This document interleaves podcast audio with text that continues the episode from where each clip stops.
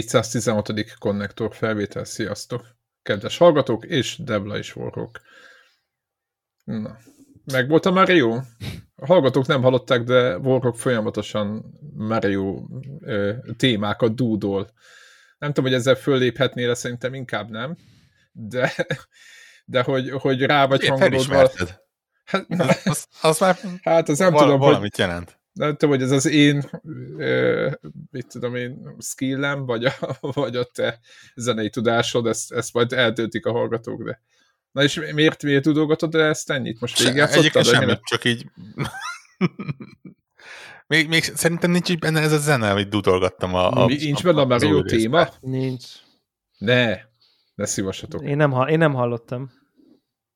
Van egy másik Mario téma? Nem, hát Mario... ezeknek most már ilyen rendes zenéje van, ilyen hangszerek, meg mit tudom én. Hangszerek, énekek... Énekelnek benne. Szóval most már így a New Wonder... Mario Wonder. Igen. Ja. Wonder, az a neve? Szerintem ők is ki fognak fogyni egyébként ezekből a... Super Mario Brothers Wonder a hivatalos neve. Na, most ezt akkor így... Wunderbar. Az. Ugye beszéltünk erről, hogy megkezdődött az őrületek őrülete, és hogy a Mario ezek közül az egyik, és ugye Warhawkkal mind a ketten bevócsereztünk, gin tonic helyett bevócsereztünk. Ha visszautaljak az előző adás nagy port kavart antialkoholista kikiáltványára. Kinek mi jut, tudod? És azt akartam én itt elmesélni, hogy amit már így beírogattam, hogy én ilyen teljesen véletlenszerűen ugye eszembe jutott, hogy ezen az oldalszkrólozós Máriókban ott egy kicsit szofisztikáltabb a multiplayer, mint a... Tudom ezt szofisztikáltan mondani, hogy a 3D-s Máriókban Star Beach-re névre hallgató szerepkör, amikor ugye a második játékos igazából nem játszik, csak a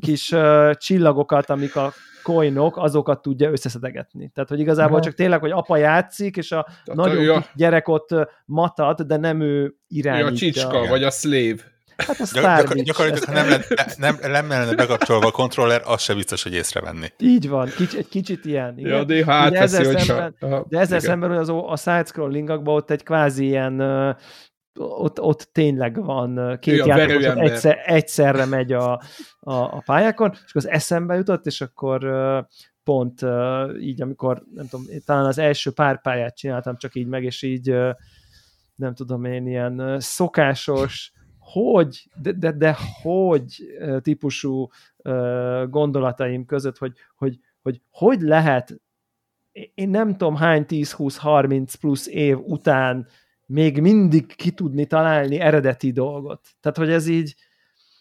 Mondj egyet, csak hogy a hallgatókat nyugtassuk meg, hogy nem csak lelkesedünk, hanem tényleg van benne. A játék egy tetszőleges pontján azt hiszem, hogy talán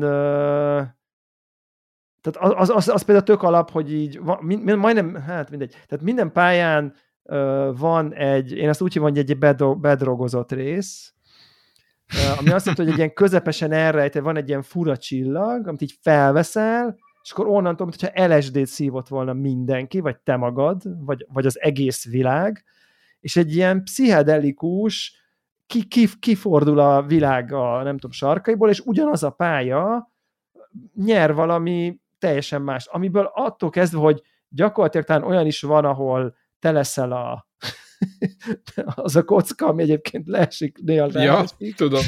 Néha bevált oldalnézetből fölülnézetbe, érted? Ilyenek vannak így random.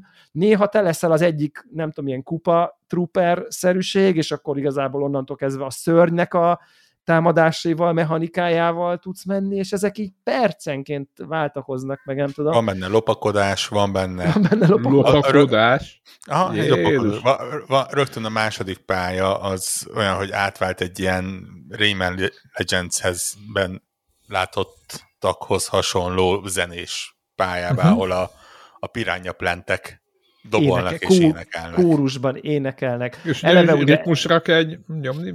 Van olyan is, ahol ritmusra kell nyomni, aha, igen. Aha, azt gyakorlatilag egyébként teljesen értem Devlának azt, hogy nehezen fogalmazta meg a választ a kérdésre, de mert gyakorlatilag az van, hogy minden egyet, tehát nincs két ugyanolyan pálya, de annyira, hogy látszik, hogy tudatosan arra mentek rá, hogy minden egyes pálya az egyfajta ilyen, kicsit ilyen flexelés legyen, hogy igen.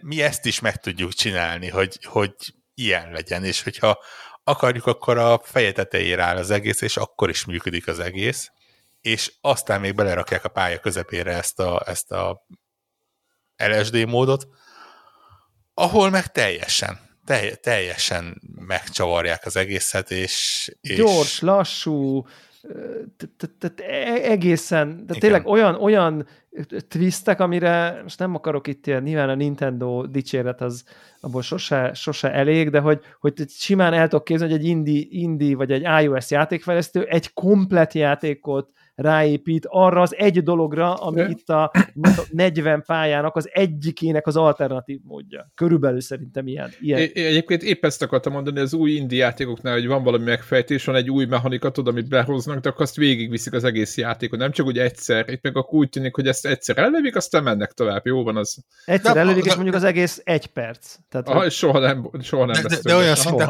hogy vannak komplett pályák, amik a nevétől kezdve mindenben egy-egy ellenfélre koncentrálnak. És azt az ellenfél típust, azt csak azon az egy pályán fogod látni, és az egész kész. Pálya arra épül fel, hogy tényleg így már oktatásszerűen bemutassák, hogy és akkor ezt ezzel meg lehet csinálni. A nyomkövető kis golyót csak egy pályán fogod látni, de akkor megmutatják, hogy azt ki lehet használni, úgyhogy ellened, ki lehet használni, úgyhogy hogy te kihasználod őket, meg lehet csinálni, hogy kicsiben, nagyban, inversben, akárhogy. De tényleg az egyik pályán hirtelen te vagy ekkora, és az ellenfelek picik, és az a nehéz, hogy te vagy nagy, és a pici ellenfélbe ne akadj bele, utána megfordul, te vagy pici, ő lesz óriás, és ez tényleg ezek ilyen másodpercek alatt ilyen kreatív kitörések, vagy én nem is tudom, hogy tudnám ezt mondani.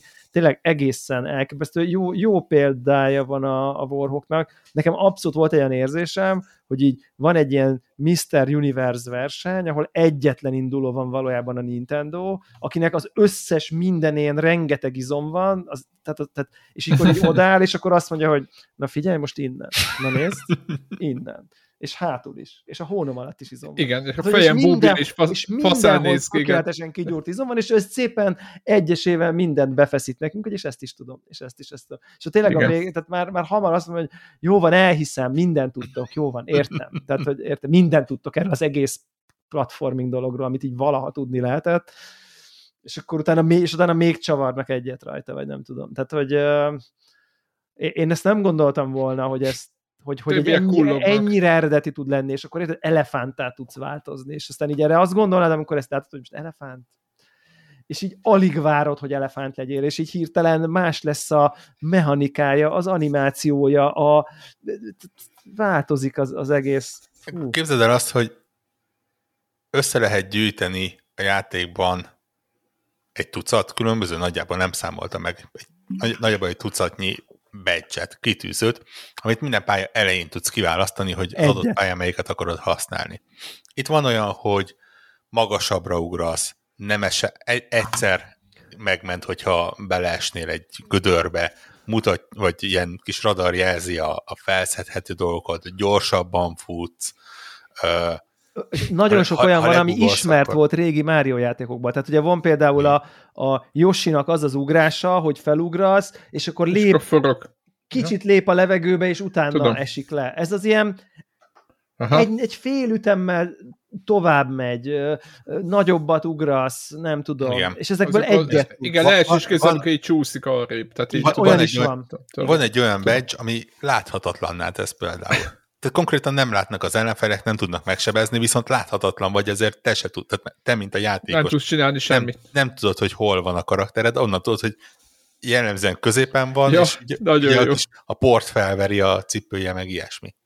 És most képzeld el azt, hogy a játék összes pályája úgy van megcsinálva, hogy azon kívül, hogy mindegyiknek van egy trükkje, vagy igazából 2 trükkje, mindegyik pályának működnie kell mindegyik badge-el. Nyilván, meg élvezhetőnek kellene. Tehát, hogy igen, ugyanez jutott eszembe, hogy drasztikusan, tehát, hogy érted, egy olyan badge, hogy mondjuk elugrasz, kirakja a sapkáját, ugye a trailer, talán a cover-ön is így ilyen sapkaejtő ernyő van rajta, és akkor tényleg nem az van, hogy leesel, hanem hosszan, nem tudom, lebegsz le. Aha. Ez egy drasztikus mechanika ahhoz képest, mintha nincsen ilyen.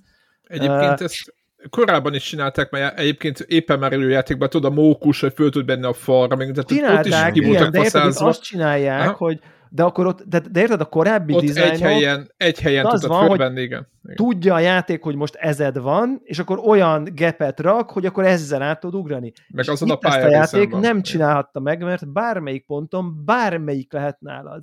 És érted, mindezt úgy csinálni, hogy kihívás legyen, tehát ne legyen egyik bet se csalás, úgy az, hogy jó, hát akkor egyértelmű, hogy ezt kell használni, mert így könnyű lesz az összes pálya, de nem ragadhatsz be semmelyik badge-e, hogy jó, igen, itt azért nem tudsz kijutni. Ez valami olyan szintű virtuózitása a level design, ami tényleg, ez, ugye az Zelda jutott eszembe, most nem véletlen nyilván, ahol a Tears of the Kingdom-ba a mindent összedugok mindennel, mindenben át tudok fölülre menni a végtelenbe, mindent, és egyébként mindeközben ne törjön el a játék balanszban, egyensúlyban, mechanikában, ne váljon értelmetlenni az egész, és úgy megterülni, és ennyi szabadságot adni a játékosnak a kezébe, és azáltal, hogy egyre több szabadságot kap a játékos, egyre szűkül a designernek a lehetősége, mert az, hogyha tudja, hogy te innen idáig tudsz ugrani, akkor tudja, hogy ennél nagyobb gepet nem rakhat. De ha tudja, hogy te ezt is tudhatod, meg ezt is, meg ezt is, meg ezt is, meg ezt is, meg ezt is, meg a víz alatt, akkor már ezt is tudhatod, meg azt is, hát akkor bizony mindent úgy kell megtervezni, hogy könnyebb legyen, de ne törjön el, tehát, hogy tényleg kicsit ezzel az izében átgondolja az ember, beletörik az agyam, eltörik, ha belegondolok, hogy ezt hogy lehet megcsinálni. Nagyon brutál. Nagyon brutál. És tényleg ne vesszen el a balance, hogy így. És én is azon kapom magam, hogy néha a távolabb ugróst szoktam, néha a leesős, néha ezt, néha azt, és akkor így szórakoztak is vele, tehát nem csak az, hogy egy be van állítva, és akkor azt tolod, hanem abszolút így játszol vele. Mindegyik, igen, jó az, amikor egy kicsit messzebb tudsz ugrani, mert akkor ezeket nem kell annyira centizni az ugrásokat. De azért az is milyen jó, amikor rögtön nagy Márióként kezdesz, és akkor zúzod le a... Érted, ez is például van egy olyan badge, ami azt jelenti, hogy mindig nagy Márióként, tehát tudsz törni a fejeddel. Az azt jelenti, hogy akkor nem indulhat ki abból a játék, hogy akkor te az elején kicsi Mário vagy, és akkor nem tudom, és akkor az a mechanika, hogy te akkor kicsiként az elején inkább passzív vagy, meg elkerülő, mert mi van, ha valaki azzal a badge-el jön, aztán mindent széttör.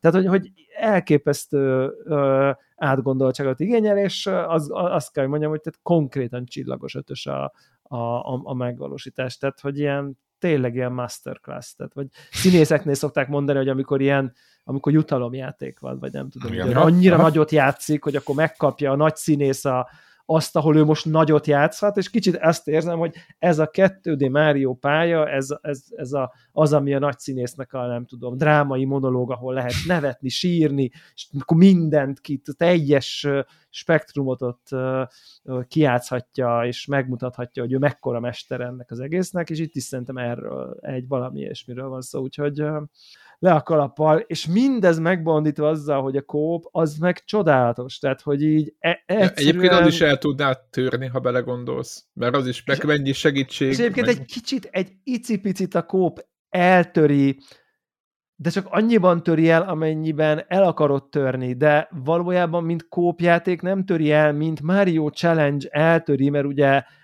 a kópba tud lebegni az egyik gondolom. A kóp az olyan, hogy akkor vesztesz életet, ha mind a ketten meghaltok. Ha egy valaki meghal, akkor van 5 másodperce, hogy visszaérjen a másik játékoshoz, és ha hozzáér, akkor ő újra teremtődik. Tehát, ha mondjuk van egy nehéz ugrás, akkor az egyik oda tud állni a szélére, a másik megpróbálja, nem tudom, 5-ször, 5-re meghal, 5-re sikerül neki, utána meghala az, aki eddig a hátrébb állt, és oda repül hozzá. Tehát így el lehet egy kicsit így cheatelni az ilyen egy darab nehéz manővert. De nem vagyok a végén, a felénél járhatok valahol, de nem rémlik, hogy olyan túl sok egy darab nehéz manőver lett volna benne, ahol ebből ilyen óriási nagy probléma lett. Vagy hogy úgy érzem valahogy, na ezt most így megúszásra nyomtuk. Igen, hozzáteszem, a Mario játékok mindig ilyenek, hogy nem ilyen pályszerűen nagyon nehéz valami, hanem mondjuk benehezedik, de ott egyenletes. Tehát meg ott is inkább hosszabb koordinált szakaszok vannak, nem az van, hogy ott valami, mint egy ilyen Super Meat Boy, ahol így 3 nehéz ugrást kell csinálni tökéletes precizitásra. Igen. Vagy legalábbis az elején nyilván nem. Ilyen. Igen, egyébként jelzi minden pályának a nehézségét, nyilván saját skálájuk szerint gyakorlatilag 1-től 4-ig azt hiszem megy a normál helyszíneken, és van egy 5. nehézség, ami 1-2 pályánál, ilyen, főleg a vége felébe rakja, meg van egy ilyen special world hely, ahol mindegyik pálya onnan indul. És azért ott lehet érezni, tehát az a rész, ahol tudom én, az életeimnek a 20%-át simán ott tudom hagyni. De ugye tök érdekes, hogy külön, tehát van az offline co-op, amit Devil is mesélt. Igen. És ugye ott ül melletted az ember. Igen. És ugye be lehet kapcsolni az online. Aha. Nem is azt mondom, hogy co-opot, hanem egy ilyen online módot, ami annyit csinál, hogy ha becsatlakozol, akkor minden pályánál berak téged, plusz még azt hiszem 3 másik random játékost, aki éppen ott jár, és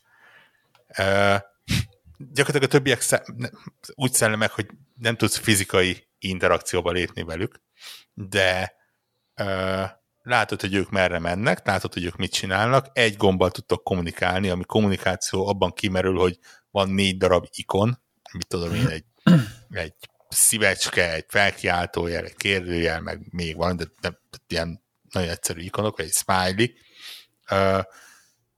és azt megnyomva tudsz velük kommunikálni, és ott is ugye működik az, hogyha valahol úgy halsz meg, akkor szellemmé válsz, és visszatudsz, mert ha ott van egy másik játékos éppen, és hozzáérsz, akkor visszarak a normál formátba. Illetve van egy olyan, hogy le tudsz táblákat pakolni bárhova a pályán, és azok a pályák, azok ugyanúgy ilyen, mert ilyen szellemmentő helyek lesznek. A sajátod az nem, de hogyha a másik játékosét megtalálod valahol, akkor az ugyanúgy vissza tud téged alakítani. Kicsit ilyen, mint a Souls-ban Dark Souls, igen, ez egyértelmű Dark Souls.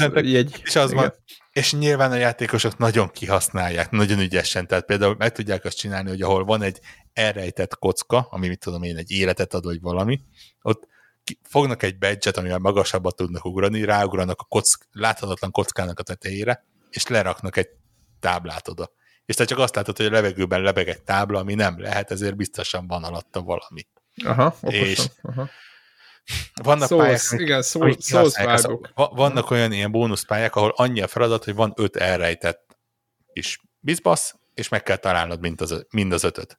És gyakorlatilag szavak nélkül pusztán ilyen nagyon minimális interakcióval, tényleg ilyen ikonok feldobásával, meg ide-oda ugrálással, simán az volt, hogy amikor az egyikünk megtalálta, akkor oda vezette a többieket, akkor a másik megtalálta, és közben jött másik játékos, akkor ők is full egymást segítjük, és ilyen random ismeretlenekkel simán összekovácsol egy-egy pályán, érted, ilyen japán krikszkrax a neve az emberkének, életben többet nem fogok vele játszani, de abban az egy pályában, azon az egy részen mi ott harcostársak voltunk, és egymást segítettük, és amikor a póznára felugortunk, akkor mindketten nyomtuk a szívecskét, hogy smile-t, hogy mennyire faszán sikerült.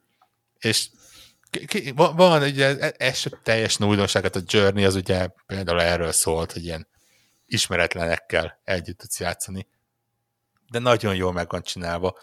Néha kicsit káosz tud lenni azért, amikor sok minden történik a pályán, meg még te ott vagy, meg még három másik karakter is ott ugrál, az mondjuk azért néha kicsit zavaró tud lenni, de mondjuk egy gombnyomás és lekapcsol az online módról, és akkor simán tudsz haladni tovább. Még egy gombnyomás és visszakapcsol. Úgyhogy ez könnyen megoldható. Nem hosszú játék egyébként. Én pont ma fejeztem be, vagy legalábbis csináltam meg a sztoriának, nyilván 2D Mario komolyságú sztorira kell itt gondolni. Annak ezt épp ma fejeztem be. Egyelőre nem tudom mennyi idő, majd ugye a Switch egy hét múlva, azt hiszem, vagy 10 nap múlva nagyjából betippeli, hogy mennyi időt játszottam vele. De szerintem nem vagyok biztos benne, hogy mondjuk egy olyan 20-20 pár óránál ez több volt. Úgyhogy azt hiszem 6 nagy világ van benne, és ebből 5-ben az összes pályán, az összes ilyen összegyűjthető bízva, azt összeszedtem, tehát ilyen elég alapos játékkal játszottam. Hogyha valaki csak végig szaladgál rajta, és tényleg ami jön szembe, azt összeszedi, akkor valószínűleg ebből még le tud nyugodtan nyesni néhány órát. De igazából nem is várom, hogy ez egy ilyen több 10 órás, vagy több 100 órás dolog legyen, mert egyszerűen pont az, amit mondtunk, elképzelhetetlen, hogy egy ponton ne kelljen valahogy ismételniük magukat, és valószínűleg pont ott hagyták abba, ahol ez megtörténne. Benne van szerintem simán 40-50 pálya alsó hangon, bőven elég ahhoz, hogy egy héten keresztül gyakorlatilag lehessen vele játszani. Hát meg szerintem azért itt, ha otthon valaki gyerekkel, meg vagy a gyerekek egymással, vagy család, tehát ezek újrajátszási faktor, tudjátok, azért az itt szerintem elképesztően magas. Ja, itt persze. Is vannak csillagok, meg minden, a szokásos, hogy 3 csillag, meg a szokásos ilyen Mariós, amit gyűjtögetni, mint a holdacskák, meg ezek, tehát itt is lehet szólni. Nincs annyi titok benne, bár a játék befejezése után ez az még összeszedhető, és ott azért kicsit be tud gorombulni. Vannak ezek a standik, ezek a táblák, amikről beszéltem, ebből azt hiszem 140 különböző van. Ugye minden minden karakternek van, mit tudom én, 20 darabja. Most ezt így nagyjából csak így betippeltem, és akkor mint én 7x20, az 140 körül van. Olyan, hogy nyilván gyűjtöd az érméket, ugye a szokásos Mario, meg vannak ilyen lila érmék, és az egy olyan valuta, amiből tudsz vásárolni ilyet is, meg plusz életeket, meg ilyen apróságokat. Annyi trükk van benne, hogy véletlenszerűen adja, és simán lehet, hogy elversz 1000 kis érmét rá, 10 érme darabja, és nem 100 különbözőt kapsz, hanem csak 40-et, és többi az ismétlődik, de hát nyilván semmit nem jelent, csak egy szám, amit így tudsz növelni, mert úgyis csak így random rakosgatja ki a táblákat, semmivel nem vagy előrébb. De egyébként ugye minden pályán nézi ezt a két.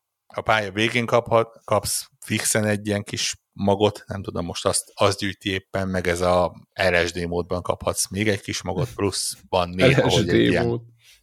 Full, de egyébként tényleg, tehát ez vannak olyan pályák, ahol többé-kevésbé azt a feelinget adja, amit filmekben bemutatnak az ilyen RSD trip folyamán. Méri, nem kötelező, tehát nyilván mutatja, hogy melyik pályán érted el a kis Póznának a tetejét, melyik pályán szedted össze a 3 nagy csillagot, ilyenek. Úgy van megcsinálva, hogy szerintem, ha ezeknek a töredékét összeszeded, akkor is bőven végig tudod játszani a játékot. De hogyha nagyon maxolni akarod, akkor a végén megkapod ugye mi is volt a Champions Road volt, azt hiszem a 3D World-ben, ami ilyen híresen szadista pálya volt, a legeslegutolsó titkos helyszínnek a legeslegutolsó titkos pályáján. Itt is van ilyen, hogy tényleg ez a Special World-ot, hogyha megtalálod, akkor ott ott minden pálya olyan, hogy folyamatosan ügyesnek kell lenni, pontosnak kell lenni, oda kell figyelni, minden addigi trükköt ismerni kell, de hát az meg végtelenül opcionális, úgyhogy tényleg csak azoknak mondjuk maxolni akarják. A Switch gyakorlatilag az ilyen 2D-s játékokra van teremtve, tehát amennyire fájt egy Zeldánál, hogy úgy néz ki, ahogy, annyira nem lehet érezni egy 2D-s Mariónál, hogy... Itt fürdőzik benne, gondolom, mert el igen, van benne. Tehát itt nyilván az art design az, ami lényeges, a technológia azért simán, tehát ez a kis gép is simán kiizzadja magából ezeket a 2D pályákat. A zenéje csodálatos, nagyon sok zenés pálya van benne, nagyon sokszor épít a ritmusra, ami engem meglepett, de tök örültem neki, mert én a zenés pályákkal mindig le lehet kenyerezni. És hát ennyi. Csodálatos, hogy a nevében is benne van. Tényleg én az a baj, hogy sokáig kell várni, még lesz egy következő ilyen tőlük. Ja, vagy két pofára vennéd, tehát ez a típusú. Én nagyon szeretem az ilyen 2D platformereket, és aha, van, azokból alapból kevés van, jóból meg még kevesebb, és Marióból meg még annál is kevesebb. Hát igen. Igen. Mindig jön egy, de azért nem. Szerintem mindig olyan jó ki van ez balanszolva. Tehát, hogy nem unod el. És ezt, hogy mindig meg tudják újítani, azt pedig nem is tudom. Éppen akartam mondani, hogy de nincs olyan sorozat egyszerűen. A többiek szépen lemaradtak, aztán meg el is engedték szerintem, hogy megpróbáljanak a Mariohoz hasonló minőséget hozni. Mindig úgy érzem, hogy nem hogy egyel, hanem 2, 3, 4 szinten mögötte vannak. Még azt sem tudom mondani, hogy akármilyen játék, az mondjuk a 10 évvel ezelőtti Mario akármire hasonlít, mert nem. Még az se. Igen, egyébként ez a 2D platformer dolog, ez olyan, hogy ezt nem is nagyon próbálkozik vele senki. Tehát így ha valakire rákérdezel, valószínű, hogy 10-ből 8 ember rá fogja vágni a Rayman-t, meg a Sonicból a mániát nagyjából. Meg esetleg a Sonicot, igen, de azt de már... De abból is a Sonicból is csak a mánia. Ezt igen. Most, hogy így a gyerekeim mindegyiket, meg minden, most így látom, hogy így tényleg... De azért ahhoz már úgy kell egy... Tehát, ahhoz meg kell skill. Az nem annyira univerzális. Nem. Mario nem univerzálisan kedvelt. És ennyi. Nem azon, hogy jók meg rosszak vannak, hanem nem is nagyon próbálkozik más. Nem, hát olyan, mint ugye megközelíthetetlen, ilyen, és megkerülhetetlenné vált volna így az évek alatt. Tehát. Hát igen. De egyébként én örülök neki, tehát, hogy így Mario elképesztő, vagy a Mario, a Nintendo mit ment idén, hogyha megnézzük a játékaikat. És még van hátra, tehát, hogy így a legutolsót idézőjelben mondom, tehát a remake szekcióban is, most a Metroidra gondolok is, nagyon jó játékot csináltak, minden játékuk majd, hogy nem azt kell, hogy mondjam.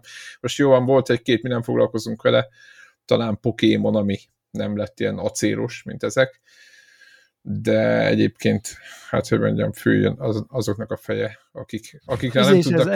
Ez a Metal Gear Collection is egész jó kritikákat kapott, nyilván én magam nem fogok ezzel játszani, de... Jó, de most ezek a 7-8 pontok, úgy értem, hogy így a Nintendo 9 pontos kategóriába hozott játékot idén többet, tehát úgy van, hogy akár a Pikmint veszem.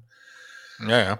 Itt volt a Metroid, itt volt most a Mario, valószínűleg jön ez a fölított Mario RPG, meg volt még valami, ja, Zelda, igen, de csak így zárójelben mondom, hozott egy 4-9 pontos játékot, így előrántott a far zsebből, yeah. Tehát elképesztő.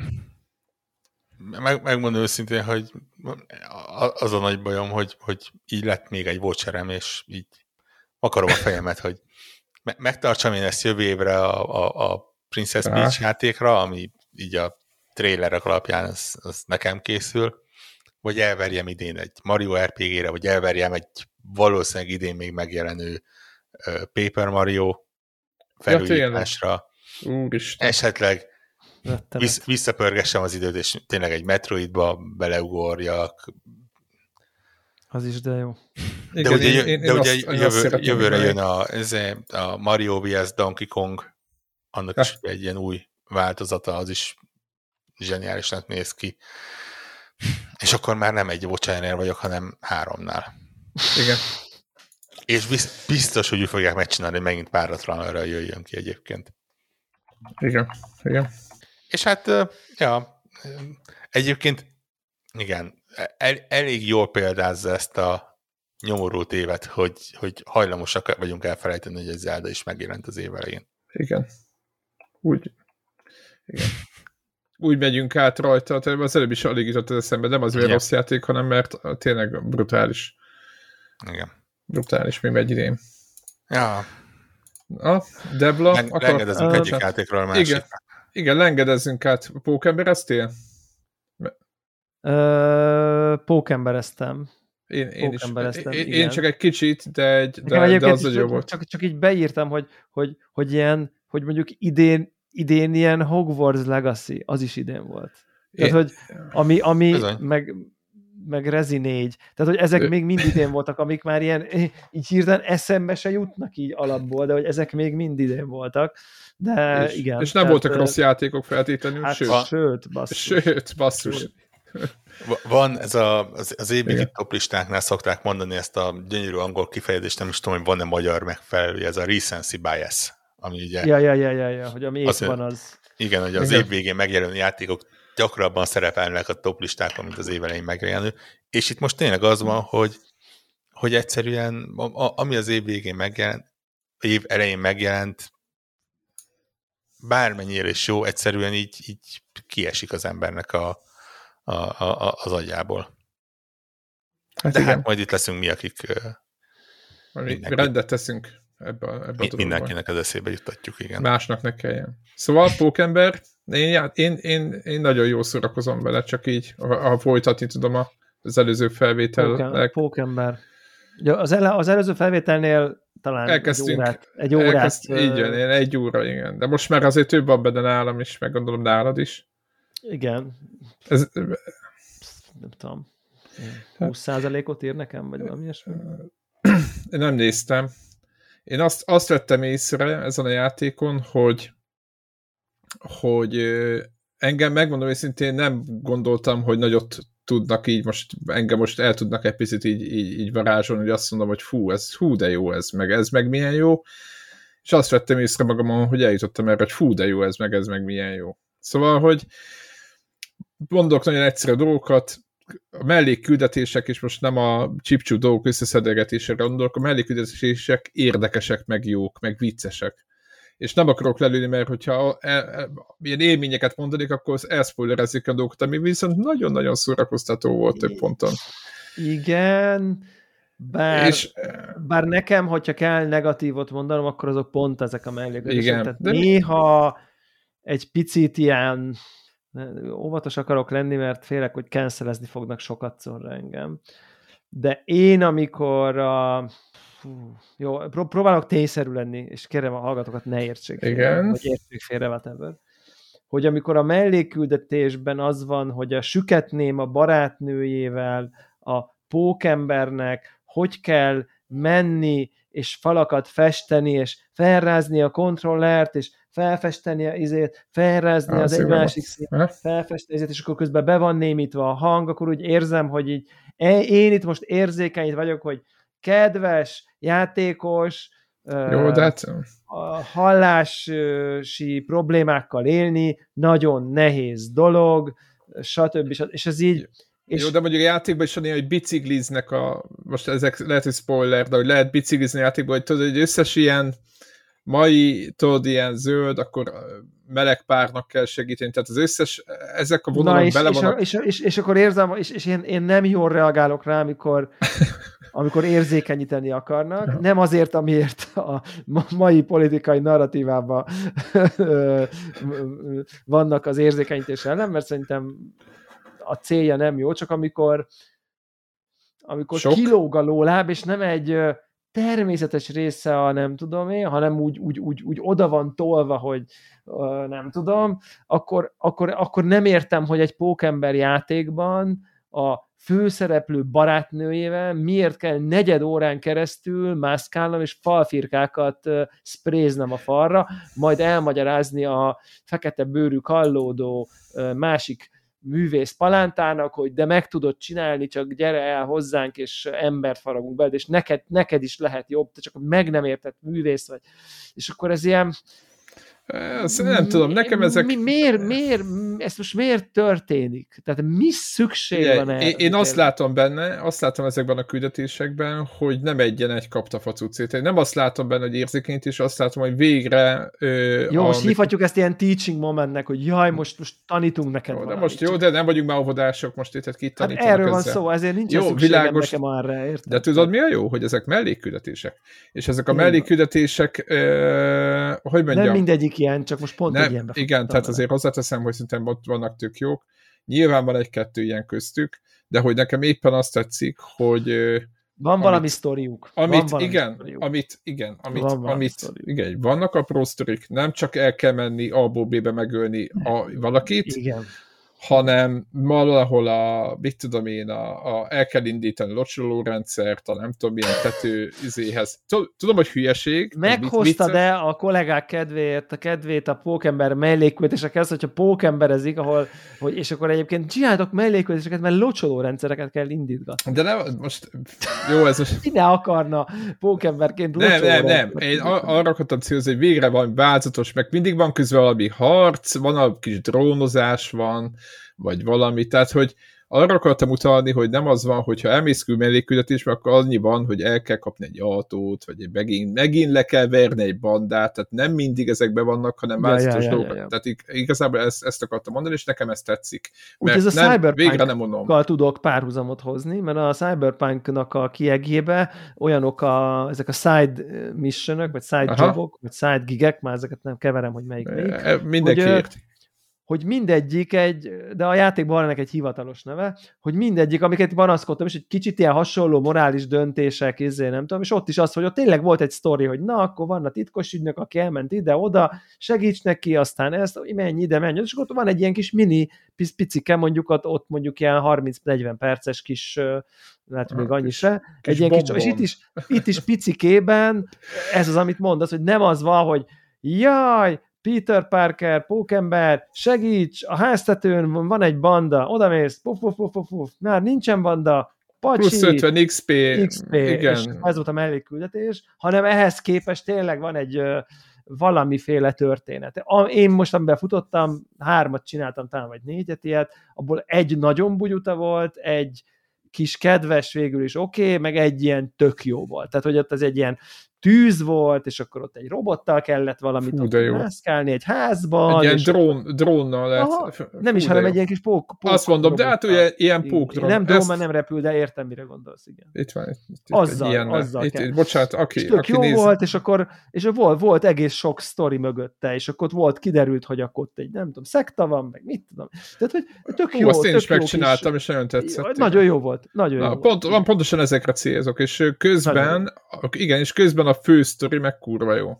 Tehát, hogy azt csinálom, hogy így bárhova megyek a játékba, és ezt tetszik, most jóval nyilván nem túlzás, de hogy, mert most is lehet kristályokat szedni, tudjátok, leverjük a izéket, és akkor megvan a plusz izé, tehát van egy-két ilyen verekedős gyűjtögetés, de alapjában véve a fő sztori jobb, mint a melléksztori. Tudom, én ezt az összesen játéknál jobb a melléksztori, mint a fősztori, ott egyébként nekem az egy -1 pont, vagy 2, mert akkor valami el lett banánozva, hogy szépen fogalmazzak, és az a lényeg, hogy itt viszont nincs. Tehát itt azt tudod, hogy hova mész, honnantól, mi fog történni, nagyjából oké, vagyis közben, hogy lengedezeng, mászkálsz a városba, az újabb jó küldetéseket hoz. Nyilván mindig jön egy banda, vagy valakit ott sakba tartanak, vagy tűzoltóautót, fölborult tűzoltóautót kell eloltani, ilyen hülyeségeket. De mondom, alapjában a mellékküldetések jók, és nekem ez eddig ez a játék, nekem ez nagyon tetszik. Én nem gondoltam volna, hogy ennyire be fog jönni.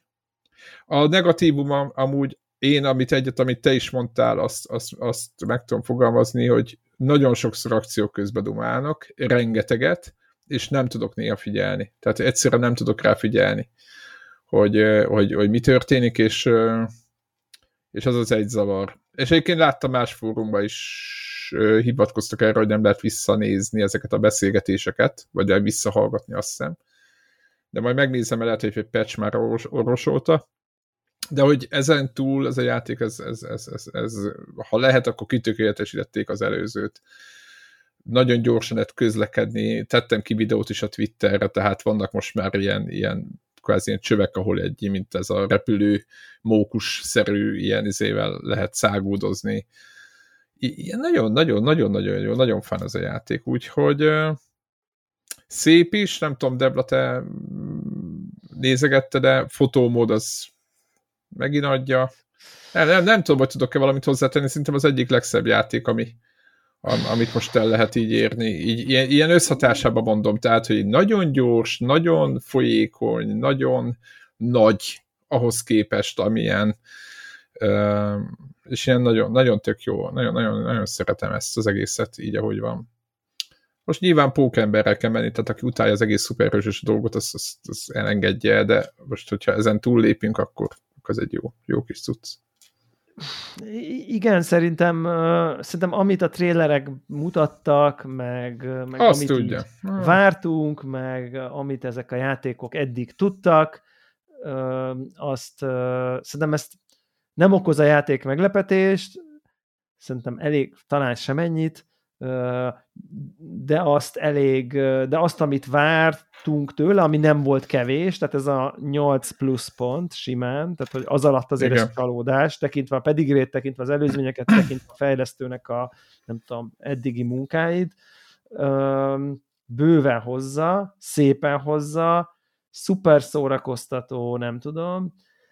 Én azt emelném még így ki, és kicsit a grafikáról akarnék, ugye 40 FPS módot dicsértük, stb., hogy van egy elég komoly szintlépés azért így, Digital Foundry-n fel lehet menni, meg lehet nézni, hogy szépen, nem szépen még. Megmutogatják side by side, Miles Morales, mit tudom én, olyan apróságok például, hogy megcsinálták, hogy amikor mész a felhőkarcolónak a falán, akkor valami trükkel ott elmagyarázták, közepesen nem értettem, hogy egy csomó ablak mögé belátsz, és szoba van mögöttem. Igen, az volt az előzőben, azt mindig néztem, hogy felhőkarcoló szinten sok száz, egész New York sok-sok ablakába megcsinálva, nem tűnik téves, de tényleg látod, hogy bent nézi a csávót, a tévét a dúd.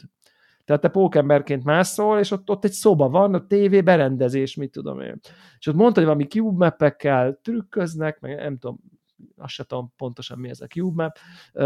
De jó hangzik, faszán hangzik. Ezen a szinten, hogy ő azt mondja, hogy azok nem igazi szoba mögötte, is just a cube map, ez nekem...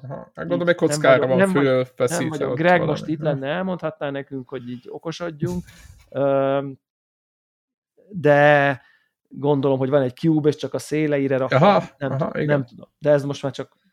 Tip. De például ezek a dolgok, és ilyen kis apróságból van 5-6-8 dolog, amiből azért úgy összességében összeáll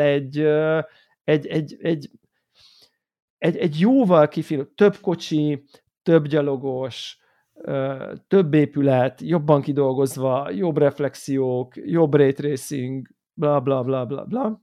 És ugye, és ezért összességében a játék bizonyos helyzetekben, amikor ezekből sokat látsz egyszerre, akkor így tud egy olyat, hogy így bazd meg, már elnézést a gyerekkel kocsiban hallgatók kedvéért, hogy így úristen, hogy néz ki ez a játék. Tehát ott tényleg azért nekem magas az inger küszöböm, így főleg a Cyberpunk útból a veretős PC-ről érkezve azért így a grafikai inger küszöbömet azért eléggé kitoltam, én azt tudom mondani, hogy fú, de azért ennek így vannak pillanatai, amikor azt mondom, hogy azt a rohadt élet, azért ez tényleg a következő generáció, tehát hogy tényleg így megérkeztünk, mert ilyet nem lehetett, nem tudom én, 8 évvel ezelőtt csinálni. Tehát, hogy ilyen, hogy ott mész New York felett magasan, és sok épület, és ellátsz messze, és totál szabadság van. És ugye ez egy olyan pókember, és szerintem ez egy következmény, ami ugye nem jött már ki előző generációs gépekre. Nincs PS4-e. Ennek nincs PS4-es változat, és ez nagyon-nagyon érződik. És ugye fura módon, vagy lehet, hogy nem fura, de, vagy érdekes módon, szerintem az egy dolog, hogy a GPU így meg úgy, meg a felbontás így meg úgy, ezt épp eleget szapultam már én is, hogy ez nekem milyen fájdalmam, hogy nem tudom, nem nagyon erősek ezek a gépek így már mából nézve, viszont az SSD szerintem, meg a gyors RAM, az nagyon nagy csodákat tesz, és szerintem olyanokat csinál ez a játék, amiket, ha nem lenne SSD a gépben, akkor nem tudnának megcsinálni. Igen, ezt beszéltük generációan, hogy erre kell majd, igen. Iszonyat gyorsan tölt. Tehát, hogy most a Xbox-os trollok jöhetnek, hogy olyan gyorsan tölt a Spider-Man a Sony-n, mint hogyha Game Hibernate funkció lenne. Ugye az Xbox-on, amely Xbox-on minden játék ilyen gyorsan tölt, mert csak megnyomod aztán. Mi ennek a neve, Warhawk, ennek a... Ez a Quick Resume. Igen. Tehát majdnem olyan, mint a Quick Resume lenne, mert annyira gyorsan tölti be magát, tényleg bejön egy izé, és ott vagy azonnal. És az látszik, hogy ahogy a világgal bánik, és ezt most értsétek úgy, hogy amennyi idő alatt tudja mondjuk betölteni New York egyik végéből a másikat, az gyakorlatilag instant, amit azért open world játékokban azért nem volt triviális megcsinálni, hogy gyorsan eljuss el egyik végéből a másik. Gyorsan azt úgy értsd, hogy nem tudom, és ez a játék látszik, hogy ahol teheti, flexel arra, hogy én ezt most meg tudom csinálni. Mondok példákat.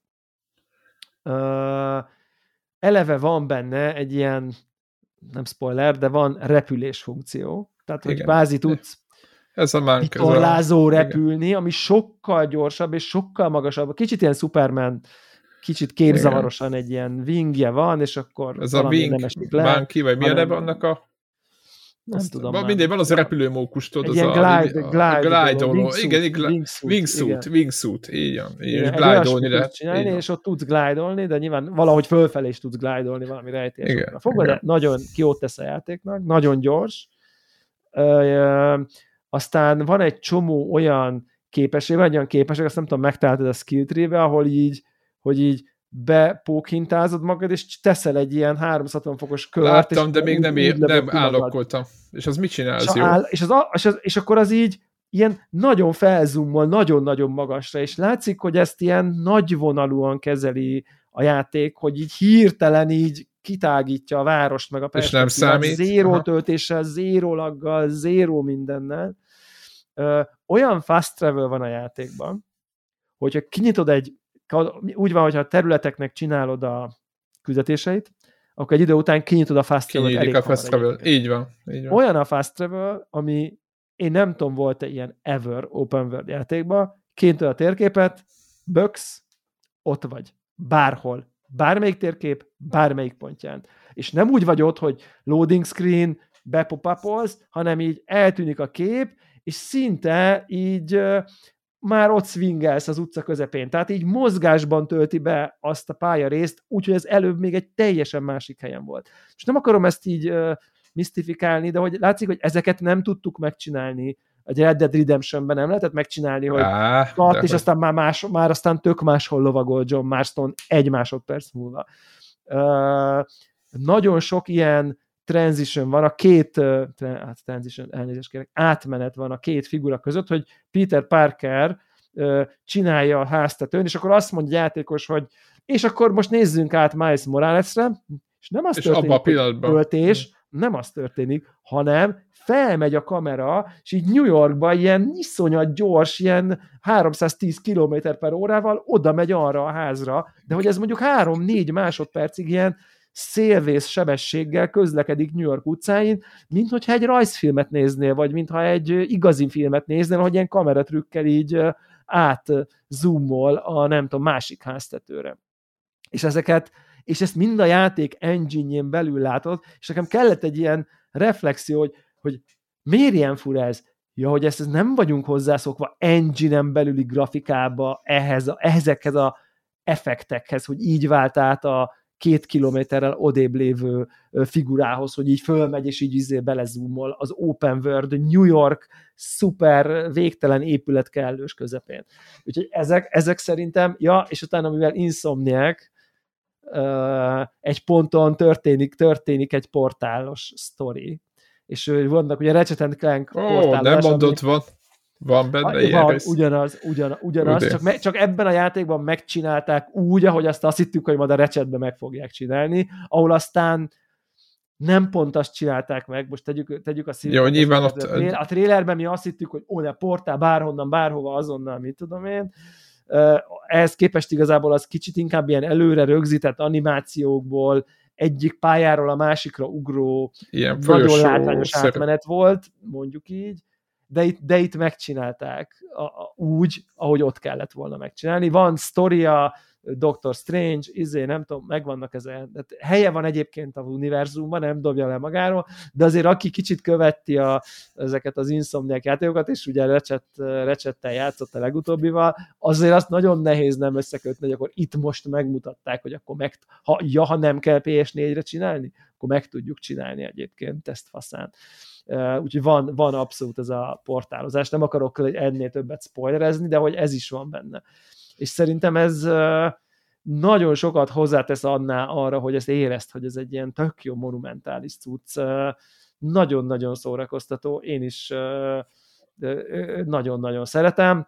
Az én ízlésemnek az összegyűjthető bizbaszok fajtája az így egy 20%-kal lehetne kevesebb. Tehát amikor már 10 órája játszok vele, és még mindig állokkolok egy bizbaszt, hogy és egyébként ebből New Yorkba szerteszét találsz sokat, akkor így figyú, most már 8 dolog van, előző nagybácsikádnak a bizbaszai, a kísérletező drónok, a nem tudom, és akkor utána még egyet, amikor kellett ez már, még egy, jaj, egyébként ez mind el van szólva New Yorkba. Növénytermesztős, tudod?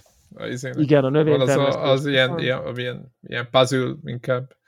De meg tudom ezt bocsátani, hogy egyébként aki sokáig akar vele játszani, és akkor az nagyon sok mindent is összegyűjtögethet.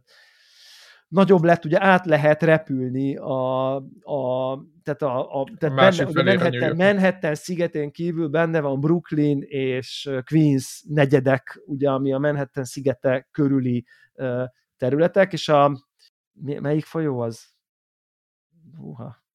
Hát a Brooklyn Bridge, de milyen folyó felett van? Az... Nem akarok hülyeséget mondani, mert leszerepelek, pedig van a nyelvemen. Arra le is szálltak repülővel, nem az? Van egy tróf. Hudson. East River. East River vagy a Hudson, most nem tudom, hogy melyik. Igen, vagy a Hudson, vagy az East River. Tehát, hogy valamelyik folyón át is lehet repülni, ami tök menő egyébként. Tehát, hogy tényleg, ugye ez is egy újszerű mechanika. Hogy széles folyót kell képzelni. Hogy egy ilyen Duna. Tehát, hogy tényleg. Tehát, vagy még lehet, hogy annál is nagyobb. Annál nagyobb. Tehát, tényleg, igen, nagy, ott sokáig, percekig, nem percekig, de hogy... És ez igen. Jó. Igen, és ez jó. Ugye ez menő. Ez egy klassz cucc. Rengeteg van, ruha, amit így állokkolsz. Ja, tényleg ilyen végtelen szuit. Nem tudod mire költeni a kis megszerzett dolgaidat, ami miatt egyébként így motiválva vagy, hogy csináld a melléksztorikat. Szerintem ez egy nagyon-nagyon szépen összerakott package. Én azt kell, hogy a harc, az továbbra is marha jó, tehát, hogy így annyi lehetőség van, néha már nem tudom, hogy mit csinálni. Elpáholása, az továbbra is nagyon jó érzés. Kielégítő, igen. Nagyon jók a hangok, jó a responsív, sok kombináció van, sokféle módon lehet jól csinálni. Ez ahogy egy külföldi podcastben hallottam, az ass-kicking, az nagyon-nagyon jó itt is, tehát az nagyon működik. Úgyhogy hozta a kötelezően nagyon magas elvárt színvonalat, abszolút nem okozott csalódást, sőt nekem grafikailag egyébként összhatásilag, főleg amikor ilyen naplemente, napfelkelte típusú helyzetek vannak, akkor kimondottan kellemes meglepetés is okozott, hogy mennyire szép ez a játék. Úgyhogy hát Ajánljuk. Még egy új játék. Van, még egy új játék. És akkor ma reggel mi történik? Kinyitom a kedvenc, nem tudom, nézem a review-kat típusú oldalamat, LMV 2, 10 pont. Igen. És akkor így jól van. Akkor, Metacritic, vagy Openkritik 93. Akkor cseszétek meg magatokat. Igen. A 30, nem tudom, vagy nem tudom hány review volt délelőtt, amit láttam, és akkor 91 vagy 92-nál. Mit? Megrendelted? Ügyesen megrendelted? Igen. Warhawk bemutatta, hogy ő már... Indítás konzolon gombot. Mert már izé vagy? Mert már Új-Zélandon vagy? Nem, világít, nem tudom miért. Nyilván majd a konzol... nem tudom meg, miért, hogy... hát persze, hogy nem. Mármint, hogy a telefon azt hiszi, hogy a konzol el tudja indítani, a konzol még jelezni még fog, tudja. Hello. Még van néhány órád, de... Sajnos jó jött az LMV 2. Pedig... Igen, én megmondom őszintén, hogy nálam nem igazán volt teszt függő, vagy legalábbis nem igazán volt pontszám függő. Igen? Nyilván, hogyha... Tessék, én is mutatom. Nyilván, hogyha kiderül, hogy ez valami 4 pontos szörnyűség, akkor... Ott az már library-ben van, igen. Akkor az eltántorít. Szükséges lesz nekem is meg. Inkább arra voltam kíváncsi, hogy az első rész thriller részéből mennyire váltottak át horrorba, és most úgy tűnik, hogy azért van story mód benne, ami számomra mindig pozitív. Ja, hogy akkor ilyen. Nem kell annyira a... Igen, tehát nem Resident Evil lesz, ahol így számogatom a lőszereket, meg kikerülhetem a zombikat, hanem tudok gyakni.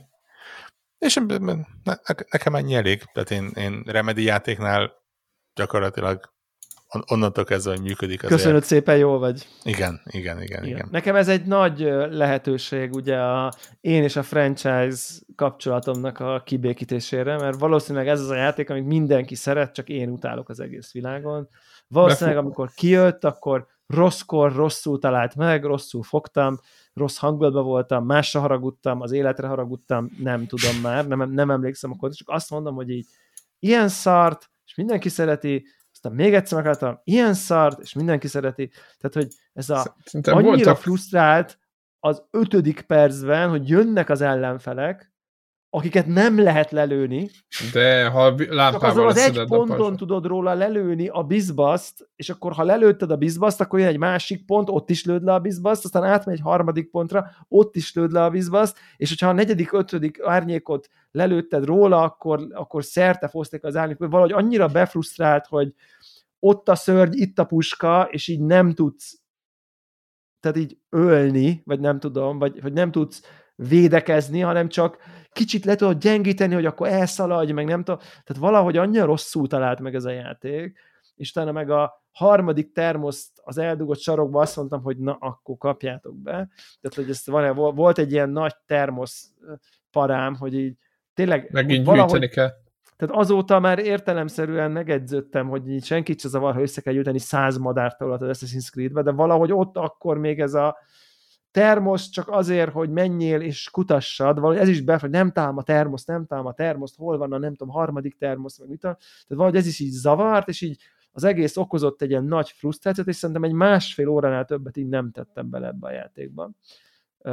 Lehet, hogy még az idő volt, hogy arra jutottam, hogy nem érte meg letölteni, ugye, hogy azt hiszem, hogy ez még azért vastagon az időszak, és így nem hiszem, hogy ezt én megvettem valahol. És akkor úgy vagyok vele, hogy oké, ez most megint kapja a kritikai ajnározást. Úgy érzem, hogy így készen állok nyitottan viszonyulni. Meg fogok nézni egy YouTube videót, hogy így previously on, hogy így a lore-ral képbe legyek. És akkor leülök. Talán van a játékban is egyébként. Nem vagyok biztos benne, hogy azt megmondhatod. De hogy így akkor kezdjük újra. Így vagyok vele. A Remedyt én is nagyon szeretem. Alapvetően szeretem a Resident Evil, horror, thriller, tehát a műfaj nem idegen eleve. Ilyen pontokat kap, egyszerűen nem. És ugye ezért jó egy picit a PC, hogy így ez a 15-6 ezer forinttól még így még így megbírok birkózni ugyan, nem tudom. Hozzáteszem, most nem volt, ez most olcsó, tehát hogy $50 vagy euróért lett kiküldve hadba, úgymond, most szépen akartam mondani.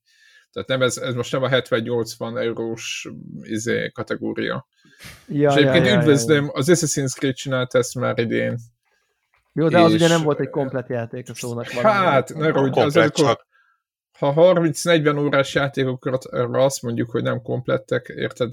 Régebben meg 8 órás szingülök már jöttek ki full price, tehát hogy... De nem úgy mondom, hanem hogy nem volt egy önálló játék. Ja. Egyébként, és valószínűleg erről... Meg lehet egyáltalán venni fizikailag? Nem, nincs dobozos péld. Ezek szoktak ugye, ezek tudnak olcsóbbak lenni. Igen. Hát meg egyébként konzolon valamivel drágább, ugye PC-n Epic exkluzív, és igen, ugye ott az Epic most foggal körömmel próbálja azt mondani, hogy gyertek hozzánk, adunk olcsóbban. Még kaptok is vissza pénzt, csak léci, vegyétek nálunk, és nem majd egy év múlva a Steam-es változatot. Úgyhogy ott még talán $10 olcsóbb is az a változat. Érdekes beszélgetés lesz jövő héten belőle. Azért voltak furcsaságok körülöttem megjelenés előtt, ami inkább azt mondom, hogy ilyen furcsa, nem PR fogásnak tűnő PR fogások, és hát ennek egy része, ugye, hogyha a Pokémonra azt mondod, hogy egy next-gen játék, akkor az Alan Wake is a maga módján egy next-gen játék, ugye talán az egyik első, hanem az első olyan PC-s megjelenés, ahol nincsen mód nem mi a neve? Ez a nem upscaling, hanem DLSS? Tehát vagy DLSS-t, vagy FSR-t választasz, és nincs olyan, hogy kikapcsolod. És így de néztem, hogy ha beállítod a mondjuk egy 1080p-s felbontásod használsz, tehát olyan monitort használsz, akkor így ugye ott van, hogy milyen képjavító, nem képjavító ez a módszer, milyen nem hirtelen felskálázó módot kapcsolsz, vagy van ilyen balance, performance, quality, tököm tudja micsodák, és mutatja hozzá a belső felbontást is, hogy honnan skálázza fel. És tudod, van ilyen, hogy super performance felskálázás, ahol ilyen 640x480-as belső felbontásból skálázza. Ugye ezeket a 8K-s kijelzőkre szokták ezeket. Igen, csak tudod, hihetetlen, hogy ott tartunk, hogy egy olyan funkció, amit 3 évvel ezelőtt még azt mondták, hogy azért raknunk bele a kártyákba, hogy majd ne 90 FPS-ed legyen, hanem 120, vagy ne 150, hanem 180. Most ott tartunk, hogy figyelj, ha a te kártyádban nincs benne ez a funkció, akkor hát, pubi, ne vegyél. Tehát, ugye a játéknak a minimum konfiguráció, tehát ugye volt ez a gépigény táblázat, azt hiszem, hogy valamilyen 30-70-nél kezdődött. Wow. Wow. De ez a recommended, vagy a minimumot mondtál? A minimum, de a recommended is valami 30-as széria, és akkor aha, az a 1080p médium beállításokkal. És aha, akkor 30-60, igen, azért elég rosszul. És nyilván meg lehet nézni a Digital Foundry-t, írják, hogy ez egy új standard a képalkotásban, és a Remedy egyébként igazából ez. Erről híres, hogy hozzáteszem, az Alan Wake 1 is, ugye a kontrollra emlékezzünk. Igen, ugye a kontrollra. 360-on is felskázott, most nagyon-nagyon visszamentünk, tehát akkor is hozzáteszem, kurva jól nézett ki egyébként 360-on. És mellékesen egyébként azért ma már kijöttek az a tesztnek, hogy nyilván, hogyha mondjuk egy GTX 1070-nel mész neki, ami 5 éves, 6 éves kártya, tehát igen. Régebbi az, nem? Még lehet, hogy annál is régebbi, igen. Igen, idősöcske. Elindul a játék, nem lesz túlságosan szép, nem lesz túlságosan gyors, de hogyha mindent nagyon-nagyon leveszel, akkor még ilyen az élvezhetőség határán elkezd mozogni. 20-60 a minimum. 20-60, bocsánat. Ha, mondjuk az is kemény azért. 20-60 a minimum, 10-80p, 30 fps-re elég mindez neked. Így. Akkor nézzük a I live in the 4K world, stb. Akkor azt mondja, hogy 4K 60 fps-hez 40-70-es a... Uh-huh. Igen, de nézd meg, hogy van külön sor annak, hogy milyen DLSS módot kell bekapcsolni, mert konkrétan nincs olyan, hogy off. Igen. Balanced. Ja, az balanced és medium detail. Tehát balanced, medium detail, 4K 60 fps, az a 40-70. És az még csak és DLS-sel, tehát föl van még DLS-es, igen, és ezzel lesz a 60 fps-et. Ó, ez elég szarú hangzik amúgy. De hát nem optimalizálták. A point az, hogy optimalizálták. Tehát konkrétan kiértelmet ezt, hogy messze a kiírt gépigény alatt is élvezhető, és az a verdikt, hogy igen, elég jelentősen fölélőték az előzetesen meghirdetett gépigényt. Ettől függetlenül ja, azért húzós. Húzós, igen, és akkor nézem, hogy a optimál, vagy a recommended, hogyha a Ray Tracing High-ba akarsz lejátszani, akkor 4K60-hoz 40-80. Aha. És ugye ott is performance-ot ír DLSS-be, ami azt jelenti, hogy a performance DLSS az 1080p a performance DLSS. Ez nem lesz szép. Vagy hát nem lesz. Szép lesz, csak szép lesz, megvan az ára. Kicsit homályos lesz azért. Tehát én őszinte leszek, nekem a performance DLSS már bántja a szemem. Tehát ott már nekem kilóg az upscaling lóláb. A quality-nál ezekért nem. A megjegyzésekért fogod kapni. Na de nem hiszem, hogy ezért fog kapni. Hát ma megmutatták, érted? Hogy a vagy az ásványvíz automatának a valósághű a engedi át a fényt, ami egy valószínűleg fontos tényezője a kinézetnek. Okvetlenül. Amúgy halljátok? Értem, pont a Pókemberben volt az, hogy ebben a játékban mutogatnám, hogy na baszki, ezért jó a Ray Tracing, mert így minden egy picit való, és akkor mondjuk nyilván az egyik jelenet, az egy játék egyik ilyen hub helyszíne, egy alapítvány, mindegy, nem akarok spoilerezni, és ez belül ilyen hipermodern, kicsit ilyen, mint a Google Open Office lenne, kicsit olyan típusú. De azért egyedi a dizájn. Egyedi, és igen, tele van üvegfalakkal, meg mit tudom én, és csak az a tény, hogy elmegy ez a nyomorult figura egy üveg mellett, és ott van a tükörképe, ahogy egy üveg kinézne, annyival reálisabb lesz a helyszín. Nem a XY péniszverés, hogy ray tracing, tükröződik a pocsolya, hanem valahogy a helyszínnek a valóságossága attól, hogy a tükröződő felület olyan, mint amilyen lenne, ez rettenetesen sokat ad, nem mindenhol, de például a felhőkarcolóknak a végtelen üvegfala ilyen, de a belső terekbe is mondjuk egy iroda üveg, annyira pont az italautomatára azért kaptam fel a fejem, mert pont egy italautomata mellett mentem el a Pókemberbe, és így ahogy elment mellette az italautomata üvegén, így ott volt a reflexió. És így meg is értem, hogy bakker, milyen apróság, de hogy mennyire jobban segíti, hogy az a karakter az most ott van, hogy nem egy ilyen paca ment el, vagy semmi nem ment el, hanem úgy látszik, hogy a környezetben ő jobban el van helyezve, és szerintem kezdik ezt jól megtalálni, hogy hogyan nem kell túltolni, és csak eső, tudod, ez... meg pocsolyák. És nem indokolatlan krómkorlát minden, és nem indokolatlanul van kiborulva minden felmosó víz, hogy ott tükröződjél, hanem csak azon a pár helyen, ahol amúgy is történne valamiféle, ott megtörténik, nagyon-nagyon-nagyon-nagyon-nagyon sokat számít. Ezzel együtt nyilván értem én, de hogy szerintem tényleg így sok ilyen kis apró hatásból úgy összeáll valami klasszabb dologgá. De kíváncsi leszek egyébként, hogy milyen kicsit nyilván itt izzadjon már ez a 40-90 is így benne van a szándékaim között, hogy itt érted, itt a Lords of the Fallen-nel itt föllényeskedik 200 fps-sel, abba hol a sportérték. Cyberpunknál ott azért kellett tényleg dolgoznia. Az is van, ahol Lords of the Fallen, úristen. De mindegy, igen? Bocsánat. Igen. Eszembe jutott. És ugye ebbe is van az a reconstruction. Hálásan vak vagyok az ilyenekhez, hála az égnek.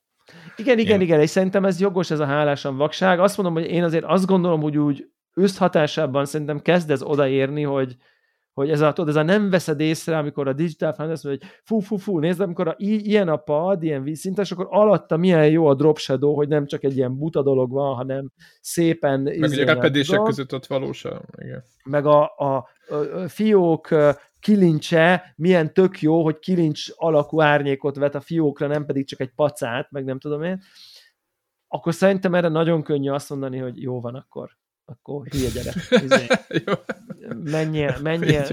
Menjél labdázni az udvarra, tehát, hogy ezt így vagy számítson ez, akinek hat anyja van, és egyet tudok érteni. Ezek szerintem olyan pici részletek, amiben ha elég sok van jól megcsinálva, akkor úgy összességében azt hiszem, hogy ezt így mind elvennék egy pillanatra, akkor úgy éreznéd, hogy itt most valami nem stimmel, mint hogyha bemattítanák a színeidet, vagy nem tudom. Tehát, hogy tud ennek egy ilyen hatása lenni összességében.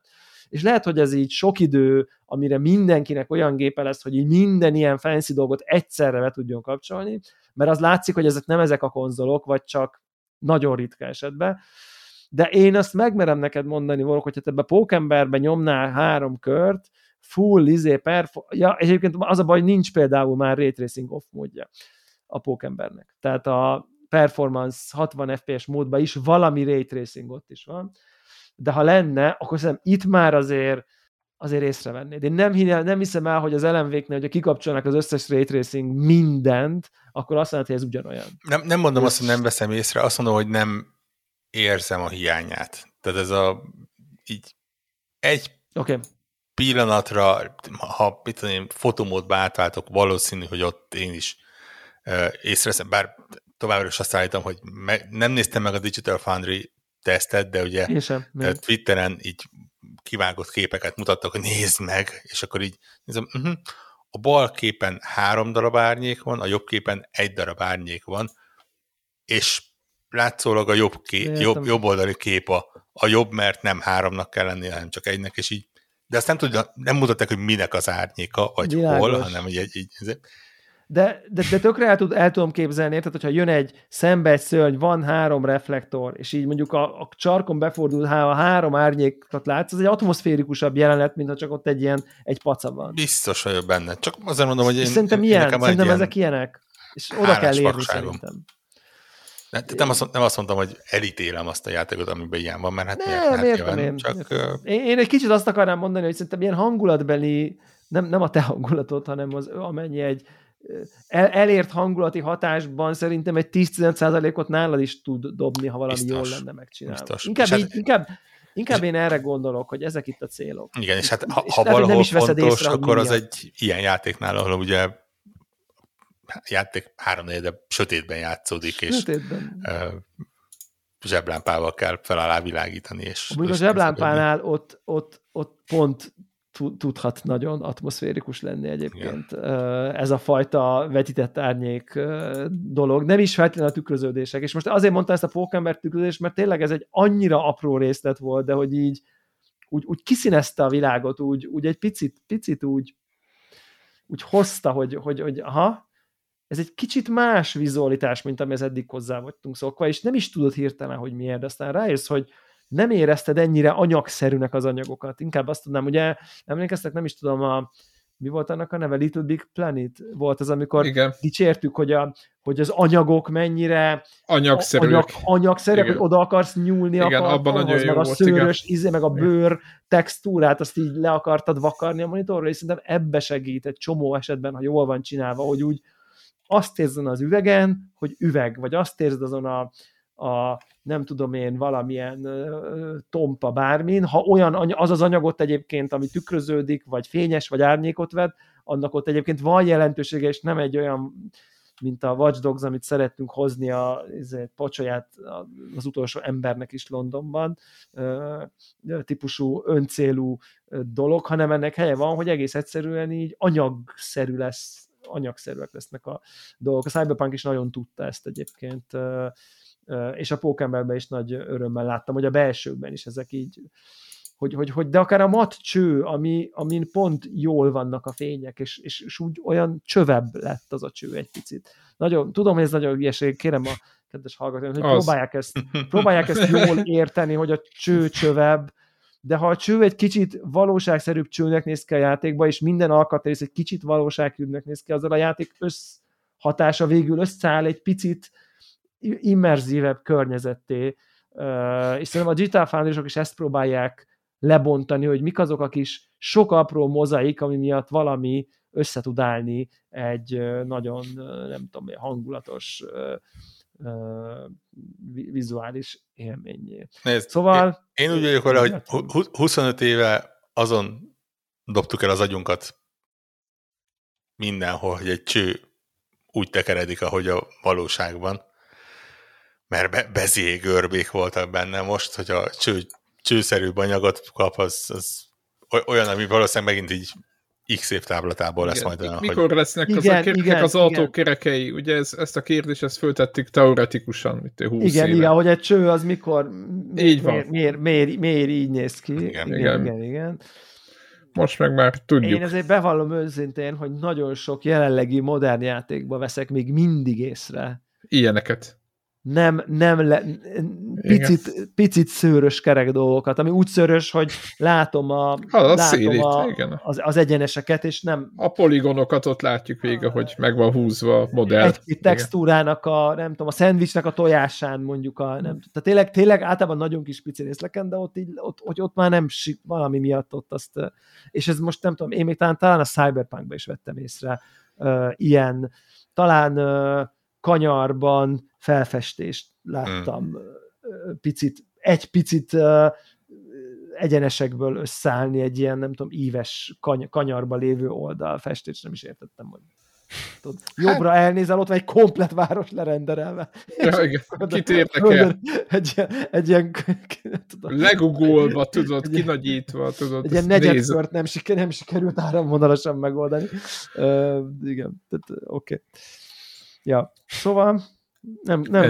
Nem könnyű időszak ez.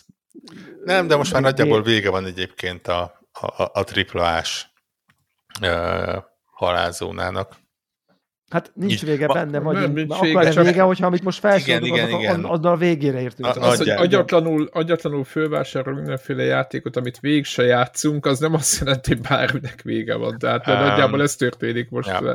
Én ma már megkaptam egyik ilyen PR cégtől a e-mailt, hogy vége az apokalipszisnak, most jöjjenek az indie játékok, és... Mi is? Úristen. Tény, hogy novemberben inkább egyébként ilyen kisebb címek vannak, kevés nagyobb, bár ugye még a Microsoft így zárja egy first party-val az évet, ugye valami katonás lövöl, de mi a neve? Ja, Call of Duty a neve, igen. Az már senkit nem érdekel, tudod. Most már nem. Most már vége. Így vége van neki. De figyelj, random kérdés. Mobilon mivel Call of Duty-znak az emberek? Mobillal. Most idén 20 éves a Call of Duty. És kijött egy ilyen retrospektív külön oldal, hogy innen indultunk, és Modern Warfare, és 3, és nagyon örülünk neki. És akkor ott van a végén, hogy tudod, ez előre tekintünk a jövőbe, és akkor ott van, hogy novemberben megjelenik az új Call of Duty, ki tudja már mi a neve. Modern Warfare valami, nem? Vagy nem? Akár. Tök mindegy. És 2024-ben már jön mobilokra a Call of Duty Warzone, aminek már 45 millió előregisztrálója van. És így nem hiszem utána, ebben az emberek játszanak Call of Duty. Tehát az akkor nem a Warzone Call of Duty? Nem, hát TDM-eznek. TDM megy. Istenem, komolyan. Tudod, a TDM az egy... Tudod, mennek a klasszikus játékmódok, szerintem. Szörnyű. De hát igen, hát ezt több évnyi videójátékos szakértelem. Ott az Apex, a Fortnite, hogyha PUBG mobil, ezekre vágysz. Én meglepődtem, hogy ahhoz képest, hogy mindenki arról beszél, hogy mobilon Call of Duty-zik, én úgy elkönyveltem magamban, hogy akkor mobilon ott van a Call of Duty, és nem az, hogy még jövőre fog megjelenni valami, ami... De nem, hát hogyha nem izész... Azt hinné az ember, hogy évek óta elérhető. Tehát ha nem Battle Royale-ozol, akkor van. Hát jó, csak ugye a Battle Royale a Big Sing. De most valaki, érted, van, aki meg leszorra betűrőlet, és a TDM-ezik, meg nyomják a normálkodót. Én értem, de hát ő már az örögek otthonában van, és egyáltalán nem menő. Az egy dolog, de jó sokan játsszák, tudod. Nem, csak teljesen csak mondom, meglepett ez, hogy így ebből is így mobilon is több van belőle, azt hinné az ember. Én legalábbis azt hittem, hogy ez így ott van, és akkor azt így bővítkettem. Van ott elég alternatíva, érted, hogyha minden állat betűrjározni akarnak meg. Akkor a borzasztó... Mert most nagyon rá várod, hogy... Egyáltalán nem, csak mondom, meglepett maga a meglepett, tény, hogy nincs. Aha. Hogy még nincs, igen. Hogy nincs betűrőjel. Pont azért egyébként abszolút nem figyelem, hogy mi van. Viszont... Nagy mobilosok vagyunk. Néztem a héten pont valami mobiltelefon tesztet, ilyen midrange mobiltelefonnak a tesztjét, és azon vigyorogtam, hogy van egy olyan pontja a tesztnek, hogy milyen a telefonnak a grafikai teljesítménye, és abban volt, hogy a Call of Duty-t közepes beállítások mellett élvezhetően lehet futtatni. És mondom, baszki, itt tartunk, hogy mobiltelefonnál ilyeneket nézzünk, hogy a Call of Duty hogyan fut, és ráadásul úgy, hogy még setupolni tudod azt, hogy milyen grafikai részletessége legyen. És igen. Akkor így nyilván ez így elült, oké, tudatos, hogy elment bennem, és most jött ez a cikk, és így nyilván egy ilyen fogalmi összeütközést okozott, hogy most akkor miért van, meg miért nincs, meg miért lesz, meg hogy lehet ez is. És ahelyett, hogy a Google-ön kerestem volna, inkább megkérdeztem, mert hát nyilván itt több korúti szakértő van. Egyébként szerintem mobilon nem csak azért a sziklább felbontása, nem csak az a kérdés, hogy mennyire baszó tud lenni adott telefonon, hanem az, hogy mennyire zabálja az akkumulátor. Tehát, hogy értitek, hogy a játék időt befolyásolja a grafika, úgyhogy így valószínűleg, hogy ott tekergetik szerintem ezt frankon. De ez csak egy tipp, nem tudom, nem ez csak egy ilyen klasszikus megállapítás, hogy valószínűleg ez így van. Úgyhogy ugye ez zabálja ezeket az eszközöket, meg belegíti, mint az atom, úgyhogy legalábbis annak idején szintén, amikor megjelentek ott, mint 3 éve, nem tudom mikor, mobilon, akkor kipróbáltam, és utána köszönöm szépen. Ezzel nem képtem ők touchscreenen lövöldözni, de van rengetegen játsszák úgy, hogy meg Fortnite-ot is iPad-dal játsszák, úgyhogy én semmit nem lepődöm meg. Én egy másik világban van. Ebből a szempontból ismerem el, és fogadom el, hogy abszolút vén vagyok, és a korszellemtől vészesen lemaradva gyakorlatilag az én mobilomon esetenként ilyen Netflix ingyenes érdekességet megnézek, azon kívül gyakorlatilag egy darab aknakereső van feltelepítve, ami itt rekordidő alatt meg tudok csinálni. Persze rájöttem, hogy úgy a legkönnyebb egyébként befejezni a pályát, hogyha nem azt kereskedett, hogy hol nincsen, hanem az, hogy hol van. Úgy sokkal könnyebb. Tehát a lúzerek ilyen 3-4 percig nézegetik, hogy melyik mezőkön nincsen, miközben 3 másodperc alatt ki lehet találni, hogy hol van. Így van. Ennyi. Ugyanúgy game over van, nem tudom, hogy... Semmi nem változik. Ott egy Matrix, ott egy kis jelek vannak, az készen most. Azt nézegetjük mindannyian. No, van még? Belétek szorolt még valami a heti adagból, vagy én azt gondolom, hogy letesszük a lantot, és jövő héten jövünk vissza, és már elmondjuk, hogy milyen játék ez az Alan Wake. Azt, hogy megveszem, vagy nem veszem, én még nem döntöttem el. Nekem nagyon tetszik, nagyon szerettem azt a játékot. Meglátjuk. Sziasztok! Sziasztok!